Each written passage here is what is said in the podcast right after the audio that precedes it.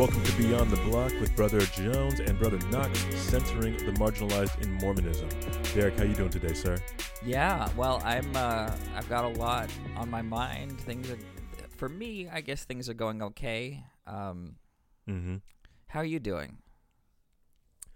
I'm exhausted, man. Uh, to be frank, I, I don't, I don't have a whole lot of words to describe what I'm feeling. You know, it's the same feelings I've had in the past. Anytime a situation like what we're experiencing right now has been happening, there's frustration, there's anger, there's sadness, and there's a lot of exhaustion. There are a couple of new things I'm experiencing, new emotions, but uh, those are fairly common and yeah, man, that is that is how I'm feeling. Yeah, yeah. I mean, all that is real. So But yeah, I am just grateful to be here, to be redir- to be directing my energy to something positive. One thing I really appreciate about this show is the opportunity I get to have both of my identities, the identities most important to me, my blackness and my and my uh, dis- and my Christian discipleship reflected in this particular medium. So this is a very healthy thing for me to do. And um, so long as I'm here, man, this is a positive use of my time, and I can have some measure of peace knowing that this is being put out there, this reflection of my identity and my soul, and that it is doing some good for somebody out there. It makes it makes being here worthwhile, man. right. Well, I'm so glad we're doing this together, and I'm sure we have a lot of listeners who are very thankful for for everything. Yeah, man. Yeah. So uh, with that, let's go ahead and uh, talk a little bit about what's been happening this week or what's going on. We are now in the month of June, so that means Pride. Derek, do you have Yeah. anything you want to say about that? Pride Month. Well, the first thing I want to uplift is the historical piece, Stonewall, 1969. Everyone should know this, and if you don't, you should research it.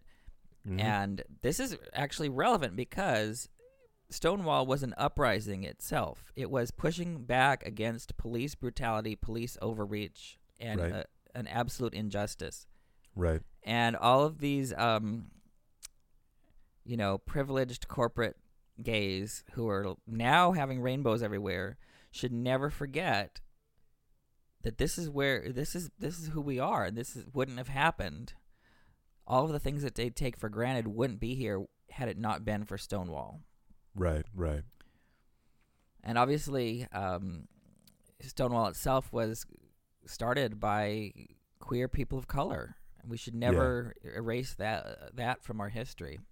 That's Mhm. pretty much all I wanted to say about Pride, with with one more detail, and that has to do with coronavirus. okay. A lot of people, a lot of conservatives, really made fun of the liberals and said, "Well, wait till the tables are turned, and then all your Pride stuff is canceled. You better not complain."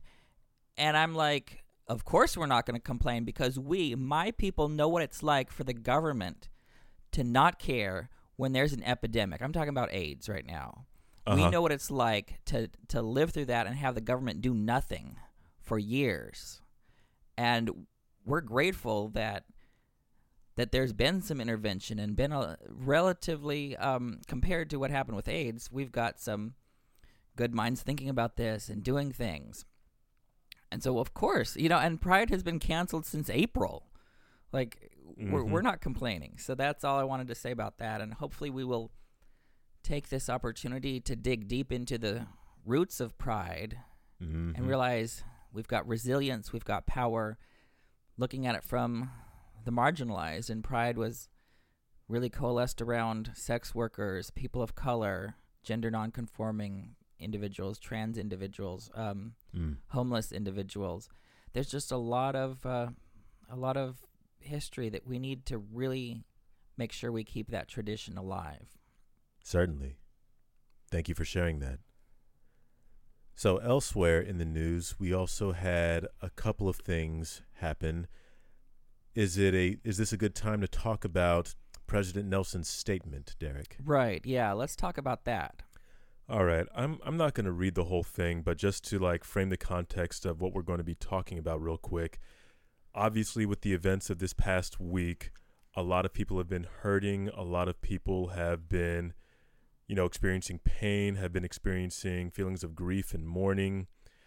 And a lot, and consequently, a lot of uh, businesses, high-profile individuals, churches have made official statements about the events that are happening currently. What with the uh, with the riots, with the protests and vigils happening, to uh, express grief and mourning over the losses, like over the systemic police brutality and white supremacy that is present in our system, but also specifically in these last three weeks, the deaths of Ahmaud Arbery, Breonna Taylor, and of course uh, the most recent one, George Floyd.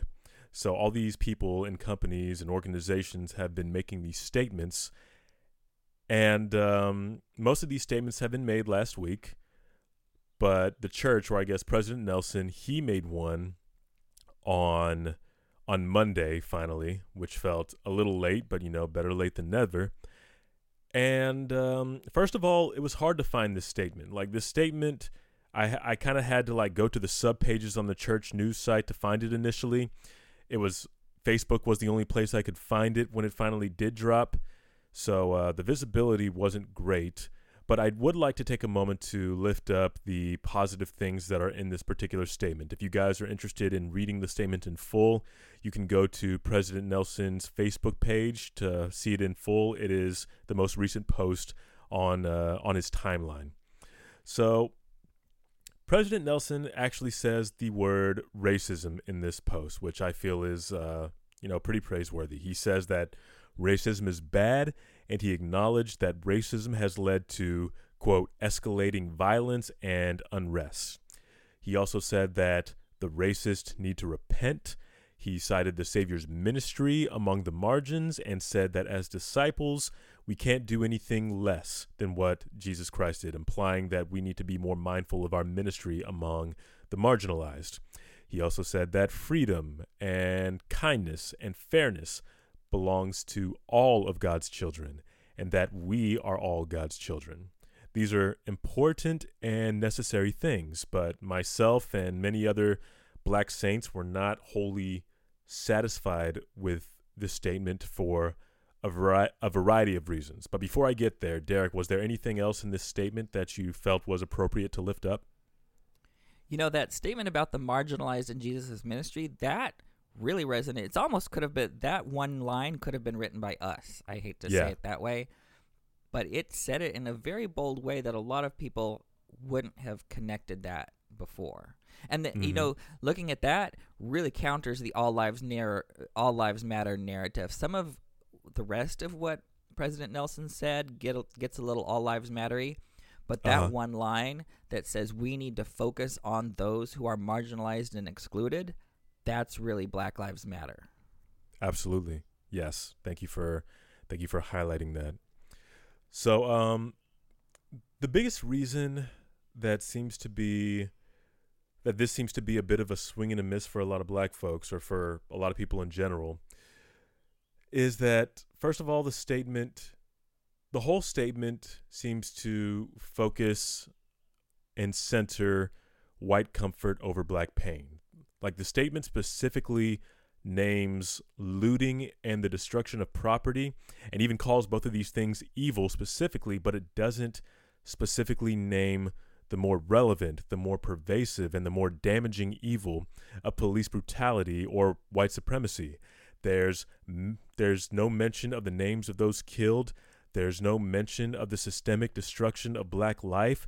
There are no specific solutions posed to the moment that we're in right now.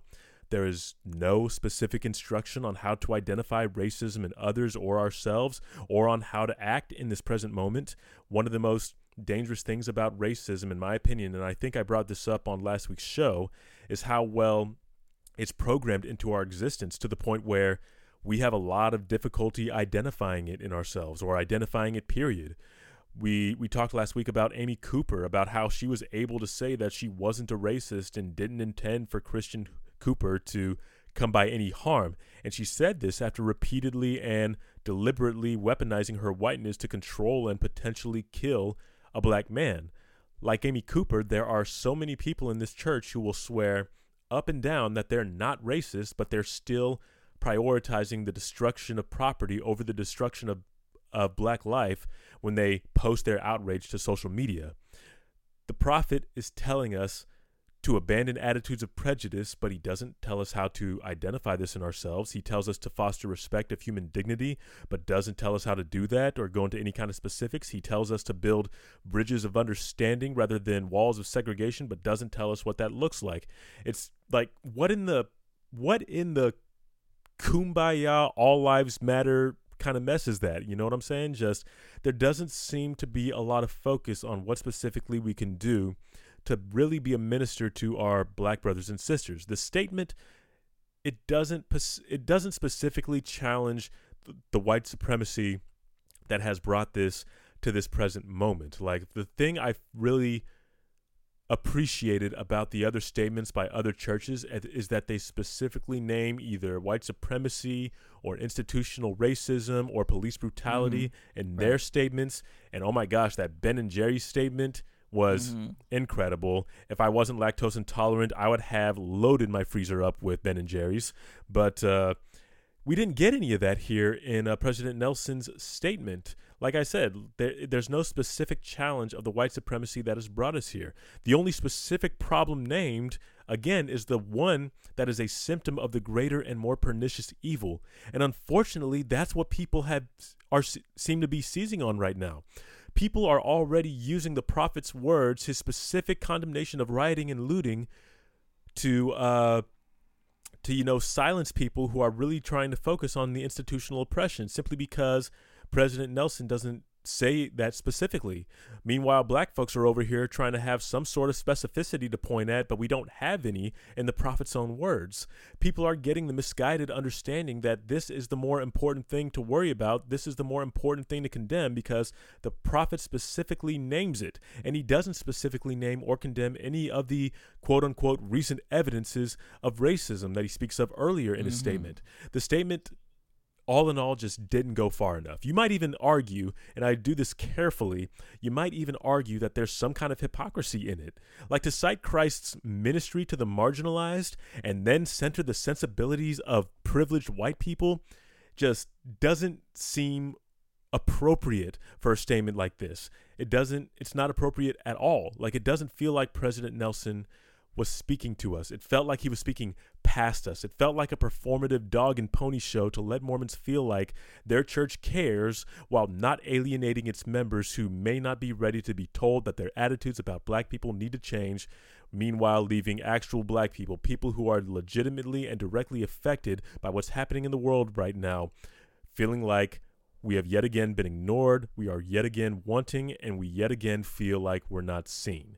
This was supposed to be a moment for us. This was supposed to be about our grief and our pain, and we are not feeling seen in this statement by the Lord's anointed. That's all I want to say about that immediately. Derek, do you have any thoughts about this statement? Yeah, yeah. So I have some thoughts. And I agree. And obviously, I, I can't speak to or for the black experience, but I can speak from someone who was socialized to be white. And I can recognize in this statement something that is supposed to be soothing and appealing for whiteness. This statement is written by a white prophet. We should name that President Nelson is white, right? Like if we had a black prophet, we would name him as him as black. But mm-hmm. he's white. We should name him as white, and he's writing from that perspective. And he's really writing in a way that reflects white modes of thinking, white modes of discourse, white modes of framing the world, things around respectability and politeness mm-hmm. in a certain way, right? And not taking risks and and not saying anything too edgy or all of these white values um, right. are really reflected here. And that's really contrary to the values of the Hebrew prophets or Christ's apostles who actually took risks. You know, the polite people don't get themselves crucified. That's exactly mm-hmm. what Jesus mm-hmm. did.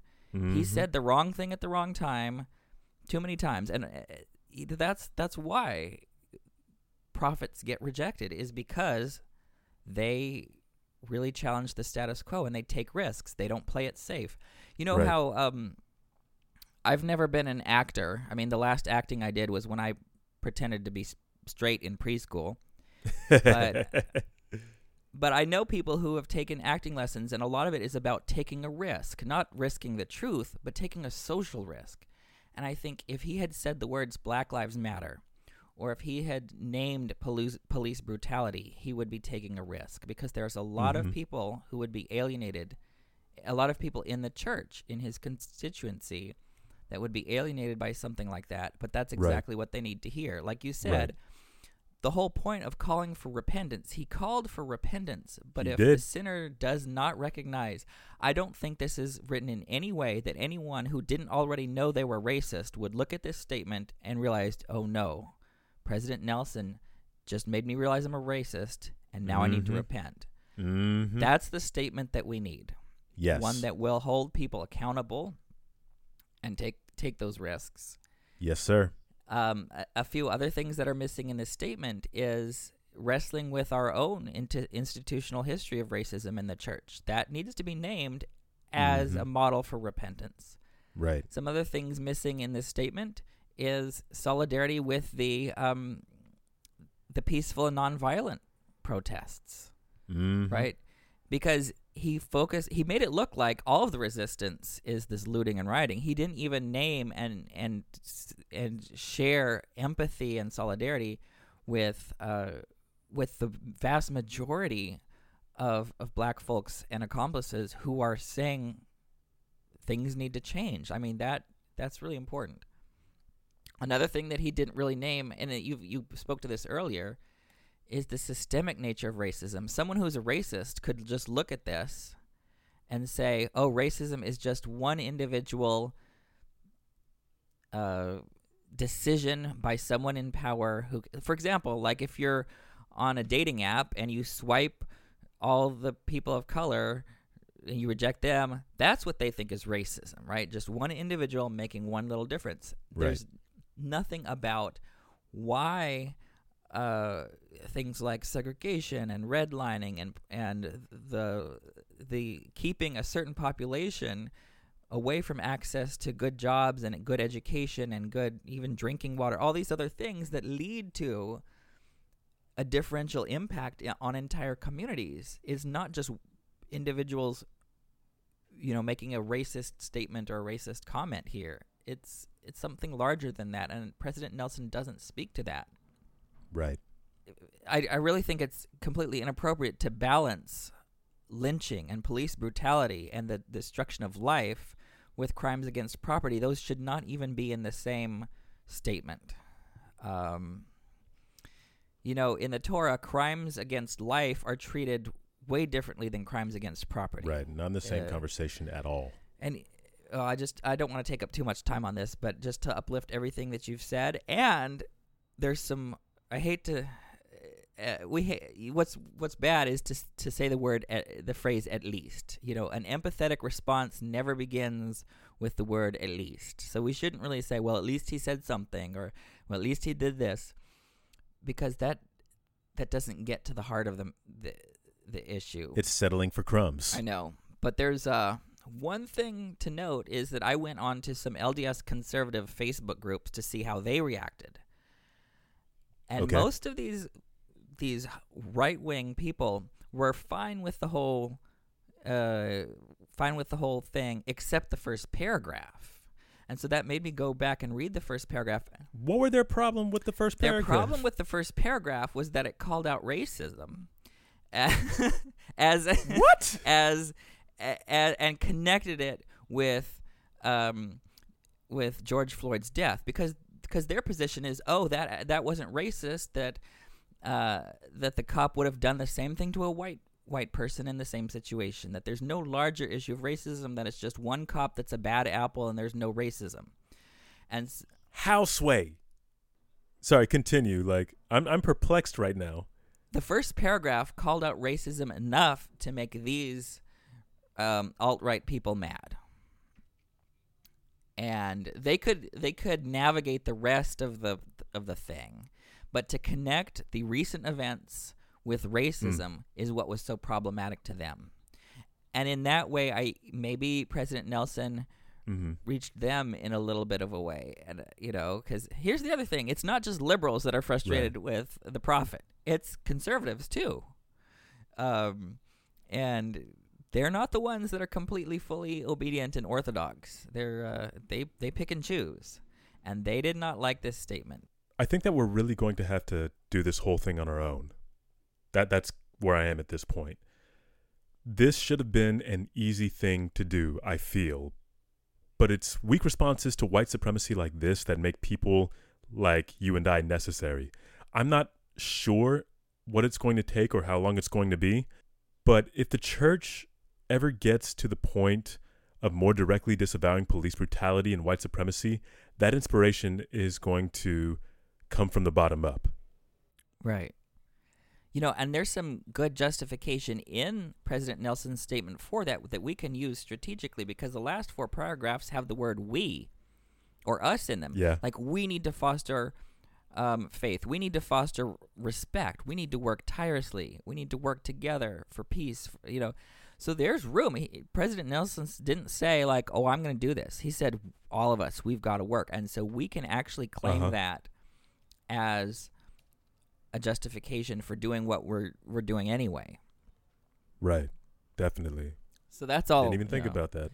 um, I always try to look at uh, things from the bottom and seeing, well, what here is useful and what here can I work with. Um, Mm-hmm. and I think there's, while this statement isn't perfect, there's things that that good people will be able to work with. Yeah, I I do agree. I do agree. There's some things we can work with. So uh, that is pretty much all I have to say about uh, the statement and you know, in Joanna Brooks's book. Is there anything else we got to cover before we jump into the "Come Follow Me"? No, I think that's it. All right. Then, before we go into the Come Follow Me, just want to remind you guys that we are a proud member of the Dialogue Podcast Network, a collective of independent, interesting podcasts who promote thoughtful, respectful, and engaging inquiry and discussion of all aspects of the LDS tradition, thought, arts, and culture. Find out more at dialoguejournal.com slash podcast network. That's dialoguejournal.com slash podcast network. Okay, so we are in Alma 8 through 12. Now, what's going on in these particular chapters? We are seeing what seems to be the beginning of Alma's uh, missionary work. He is going to the city of Ammonihah. We see him get rejected. We see him meet Amulek, which uh, which is definitely a good good cause for a conversation. We see a- some of Amulek's preaching, the result of their meeting, and we also see uh, Alma confront Zeezrom in uh, in chapter 12. So there are those are basically the highlights of these chapters and uh, what we can what we can expect. Is there is there anything else we should preface this analysis with before we jump into the content, Derek? No, I think that's it. I'm just going to go ahead and jump right into some things in Alma 8. I'm going to do almost like a kaleidoscope of features from each of these chapters. Okay. So let's start here with Alma chapter 8, verses 10 and 13. So here we have Alma realizing the rejection in Ammonihah. And Alma's laboring in the spirit, wrestling with God in mighty prayer, that God would pour out his spirit upon the people who were in the city. And then it says in verse 13, um, they reviled him and spit upon him and caused that he should be cast out of their city. And I think it's really interesting that even after Alma wrestled with God, things still got worse. Mm. So I my lesson here is that wrestling with God is valuable and it builds our character even if we don't see change right away. And we know that we will be vindicated in the end. And I think that we'll we'll talk about prosperity later, but here we see that Oh, I love that that I that phrase here we see. And thus we see. Another thing we see is that maybe the answer to Alma's prayer wasn't uh, fixing the problem right away. It was sending Amulek because that's what we get next is Amulek. Yeah. And I think that's really the outcome of wrestling with God. And the other thing about wrestling with God is a lot of people in the church don't think that you can wrestle with God. To name your complaints and to call out God and, and say, Where are you? and what's going on? And hold God accountable. I think wrestling with God really runs parallel to this cultural thing about obedience that a lot of Latter day Saints Mhm. have. Like, oh, we just have to roll Mhm. over and do whatever God says and without any type of feedback. And this gives Mhm. us a legitimacy to our wrestling with God. Right. And like I said, the answer to that prayer was Al, uh, Alma getting Amulek. So let's look at verses 19 through 21. Here's what it says And as he entered the city, he was an hungered, and he said to a man, Will ye give to an humble servant of God something to eat? And the man said unto him, I am a Nephite. I know you're a prophet, all these other things. I saw an angel. And it's not until the 21st verse that it says, and the man was called Amulek. I think it's so interesting that we we learn Amulek's character before we learn his name. Mm. And I think that's so profound because that's what people are going to remember. And you really need to know who someone is in order to get to know them. You need to know their character. Right. And the other thing I like about this is that it sets up Alma and Amulek as great companions for each other, and they support one another, and they complement one another, and they bring out the best in one another. And that's why I'm so glad, James, that you and I are doing this podcast together. That we bring out the best. Yeah, we bring out the best in each each other. Precious. yeah, man. So I'm going to move this on to Alma chapter 9, and here's verse 13. I want to talk a little bit about prosperity. Here's another cultural facet of our church that we need to, to bring out. Okay. It says, Behold, do ye not remember the words which he spake unto Lehi, saying that, Inasmuch as ye shall keep my commandments, ye shall prosper in the land. Mm. And again it is said that, Inasmuch as ye will not keep my commandments, ye shall be cut off from the presence of the Lord. Now notice here the structure of the Hebrew parallelism. It effectively equates prospering in the land as the opposite of being cut off from the presence of the Lord. Mm. You know, this is how Hebrew parallel uh, Hebrew poetry works: is you say one thing and then you like restate it in another way with a comparison or a contrast. And by doing that, we realize keeping the commandments leads to prospering in the land. Not keeping in the commandments leads to being cut off from the presence of the Lord. So what I take from this is that um, prospering in the land isn't this economic thing where you have a spouse and kids and a business and your own multi-level marketing thing and and you know political and worldly success that's not really what prospering is and the Mm. best clue to the meaning of the word prosper is to look deeply at the life of Jesus right. now he kept the commandments mm-hmm. right so he should be prospering Mm-hmm. but he was in poverty no stable home as an adult Mm-hmm. wandering. He died at a young age. We have no record in any of the scriptures of a spouse or children Mhm. for Jesus.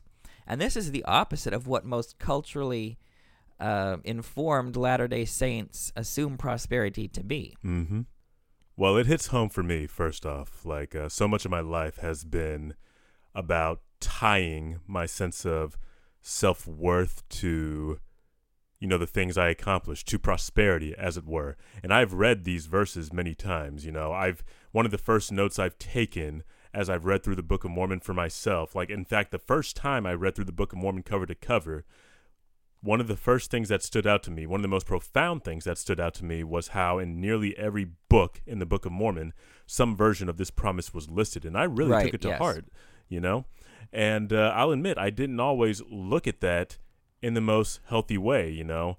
I understood prosperity to mean things like making money, having friends, having a wife and kids, having all the regular metrics or at least the worldly metrics of success.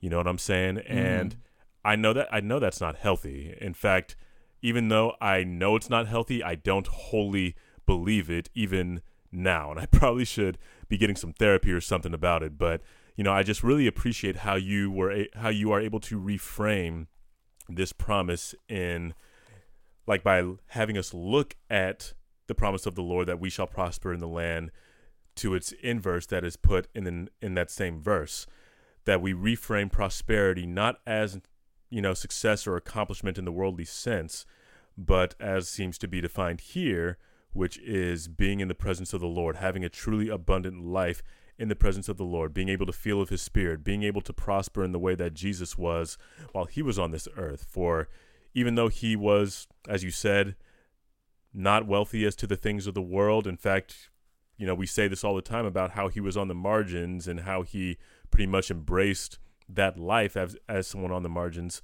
He was not uh he was not he was not poor in miracles, he was not poor in spirit, he was not uh, he didn't want for anything from his father. You know what I'm saying? Except in, you know, you could argue in his final moments. But uh, mm-hmm. Jesus had the things that mattered. He prospered in the things that mattered, and that's what I think we're supposed to gather from this particular promise, as as you framed it, Derek. So thank you for bringing that up. Yeah, and so much of his prosperity is what he built, and what he built was a connection of relationships among people that really mm. radically changed the whole world. We're talking about him 2,000 years later. That is mm-hmm. success. Mm-hmm. It's not success the way Caesar. See, there's in the New Testament a contrast between what Caesar did, like military might and conquering, and Jesus is the inverse of all that. Right. So I want to talk a little bit about Jesus here in Alma 9, verse 26. Here we get this beautiful prophecy. And not many days hence the Son of God shall come in his glory, and his glory shall be the glory of the only begotten of the Father full of grace, equity, and truth, full of patience, mercy, and long suffering, quick to hear the cries of his people and to answer their prayers. And I want to connect this, I'm jump ahead a little bit into what we've got later in Alma 10, verse 21, where it says, I will come down among my people with equity and justice in my hands.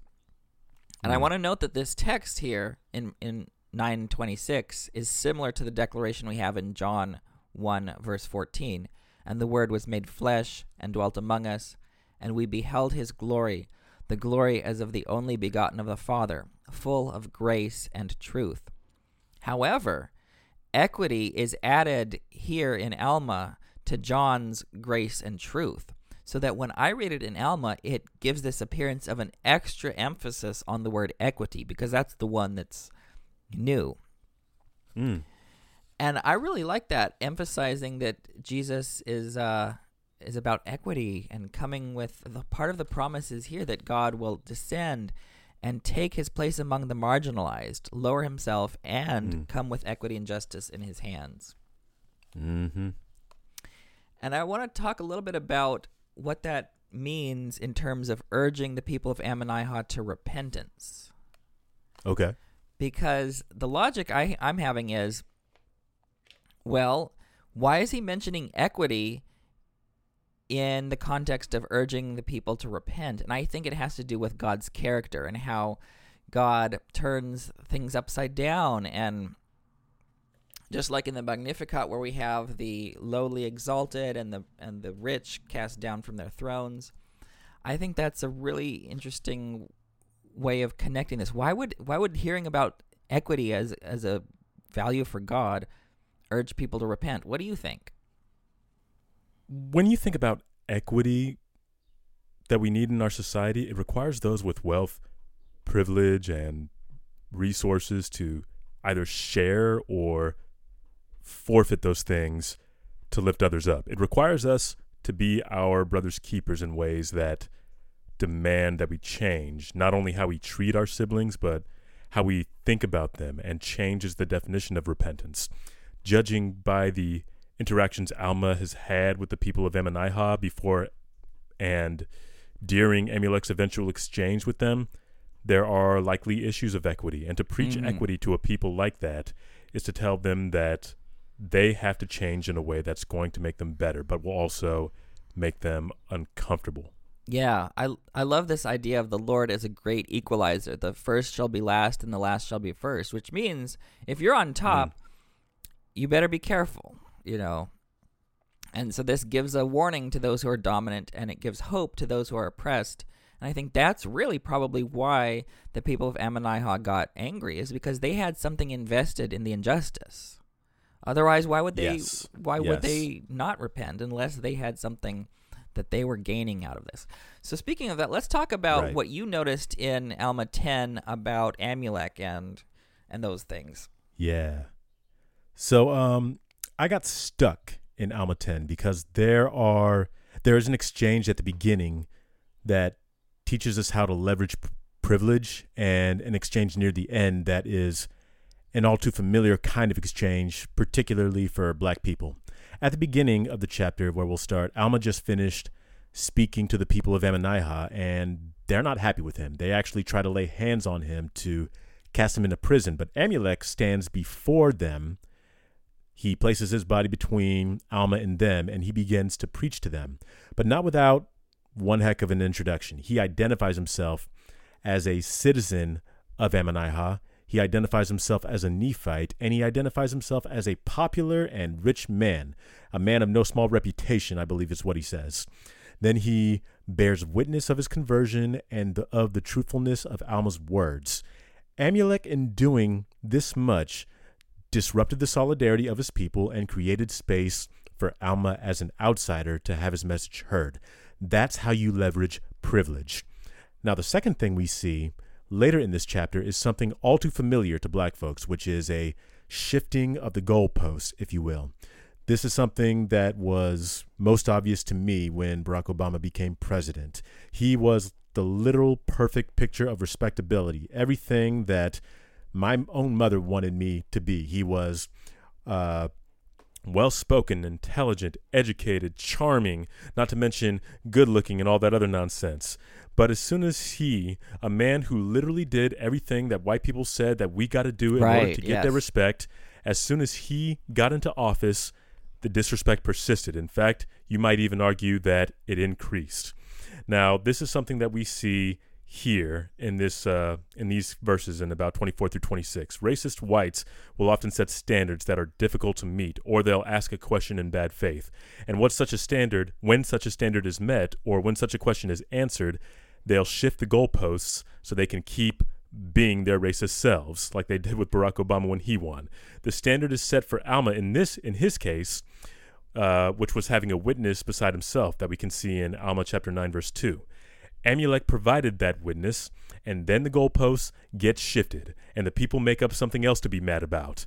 We see in verse 24, the people were more angry with Amulek, and they cried out, saying, This man doth revile against our laws, which are just, and our wise lawyers whom we have selected. So there they go. They're making up new things to be mad about and uh, to take issue with.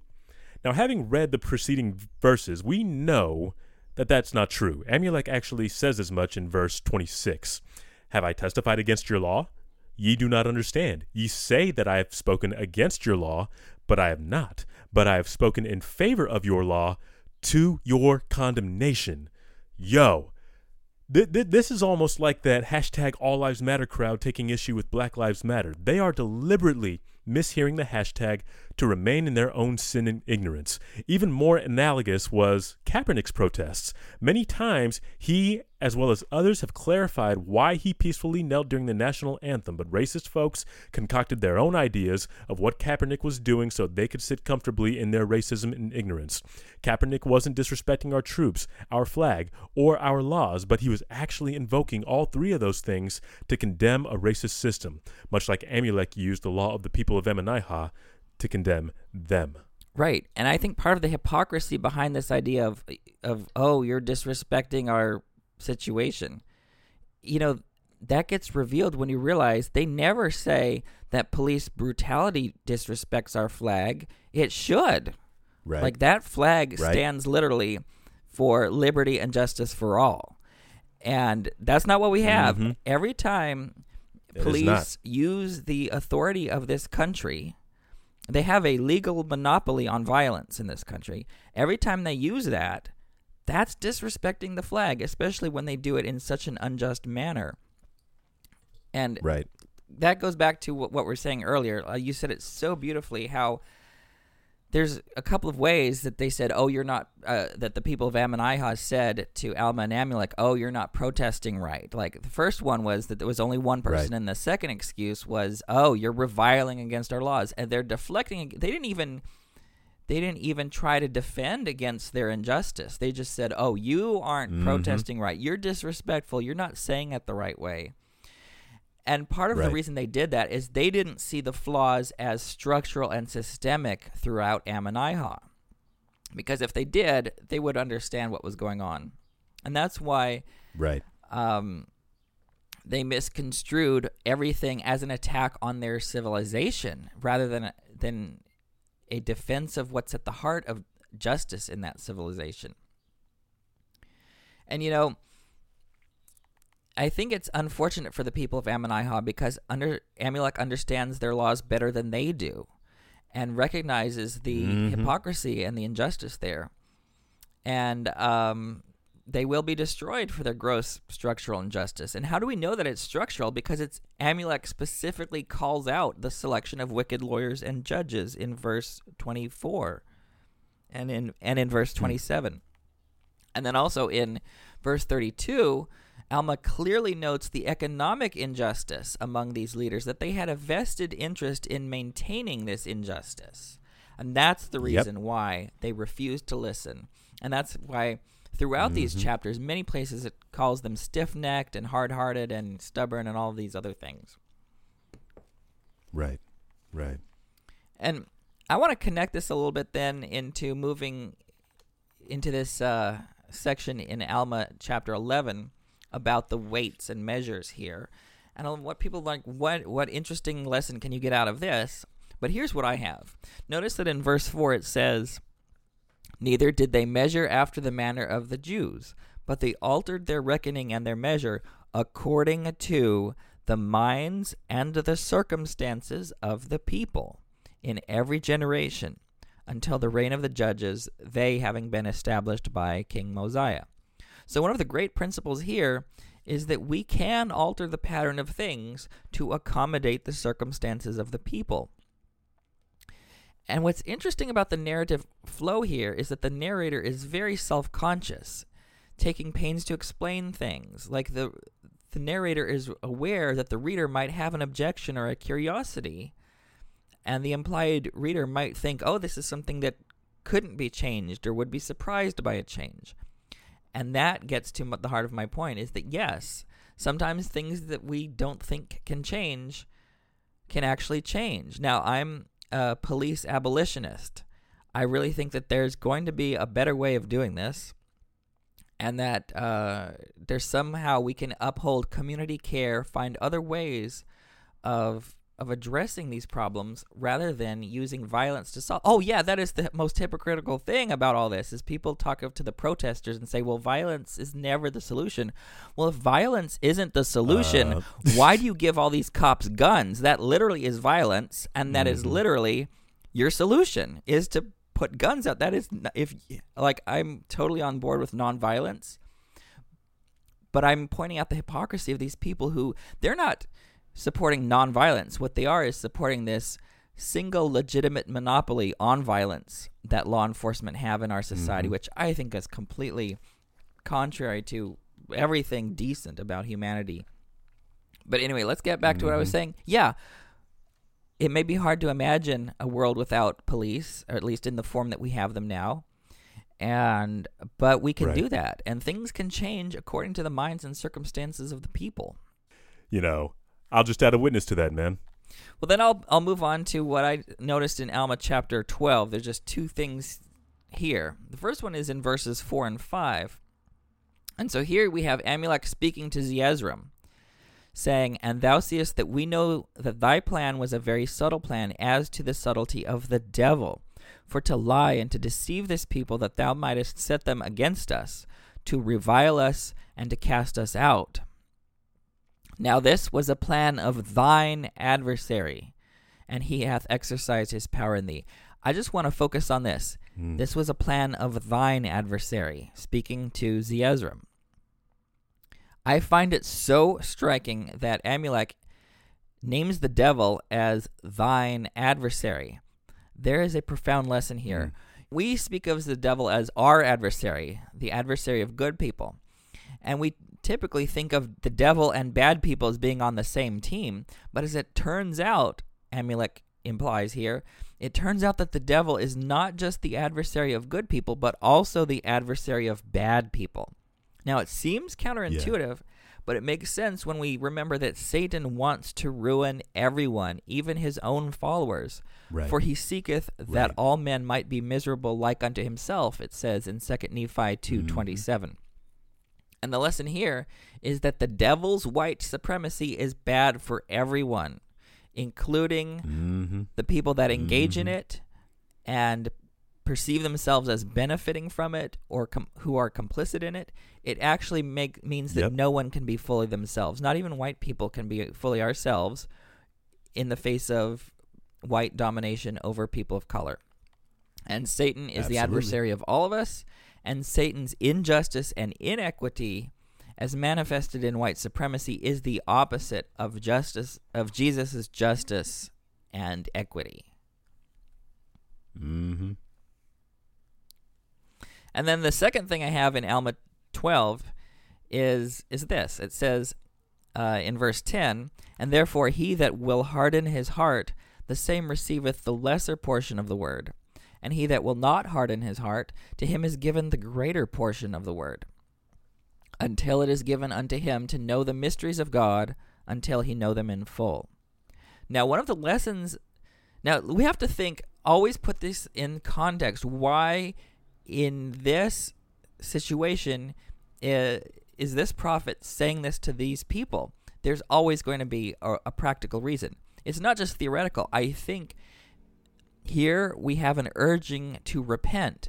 And what does open mindedness have to do with repenting? And here's what I'm saying is that one of the lessons is that open mindedness and curiosity are absolute prerequisites for revelation. And revelation is a prerequisite for full repentance. And in this Mm. case, there was an urgency Okay. because the people of Ammonihah would be destroyed if they did not repent of the systemic and economic injustice that was poisoning their land. And so the more they engaged in this all lives matter thinking, the more they refused to admit the problem, the more that they tried to falsely accuse those of who are protesting it as being disrespectful, the more they did all this, the more it would culminate in the destruction of their civilization. And so that's Hmm. that's really my point is connecting the fact that they needed to be open-minded to get more of God's word. Notice that it doesn't say he that will harden his heart the same re- receiveth none of God's word. It just says they receive a lesser proportion of the word.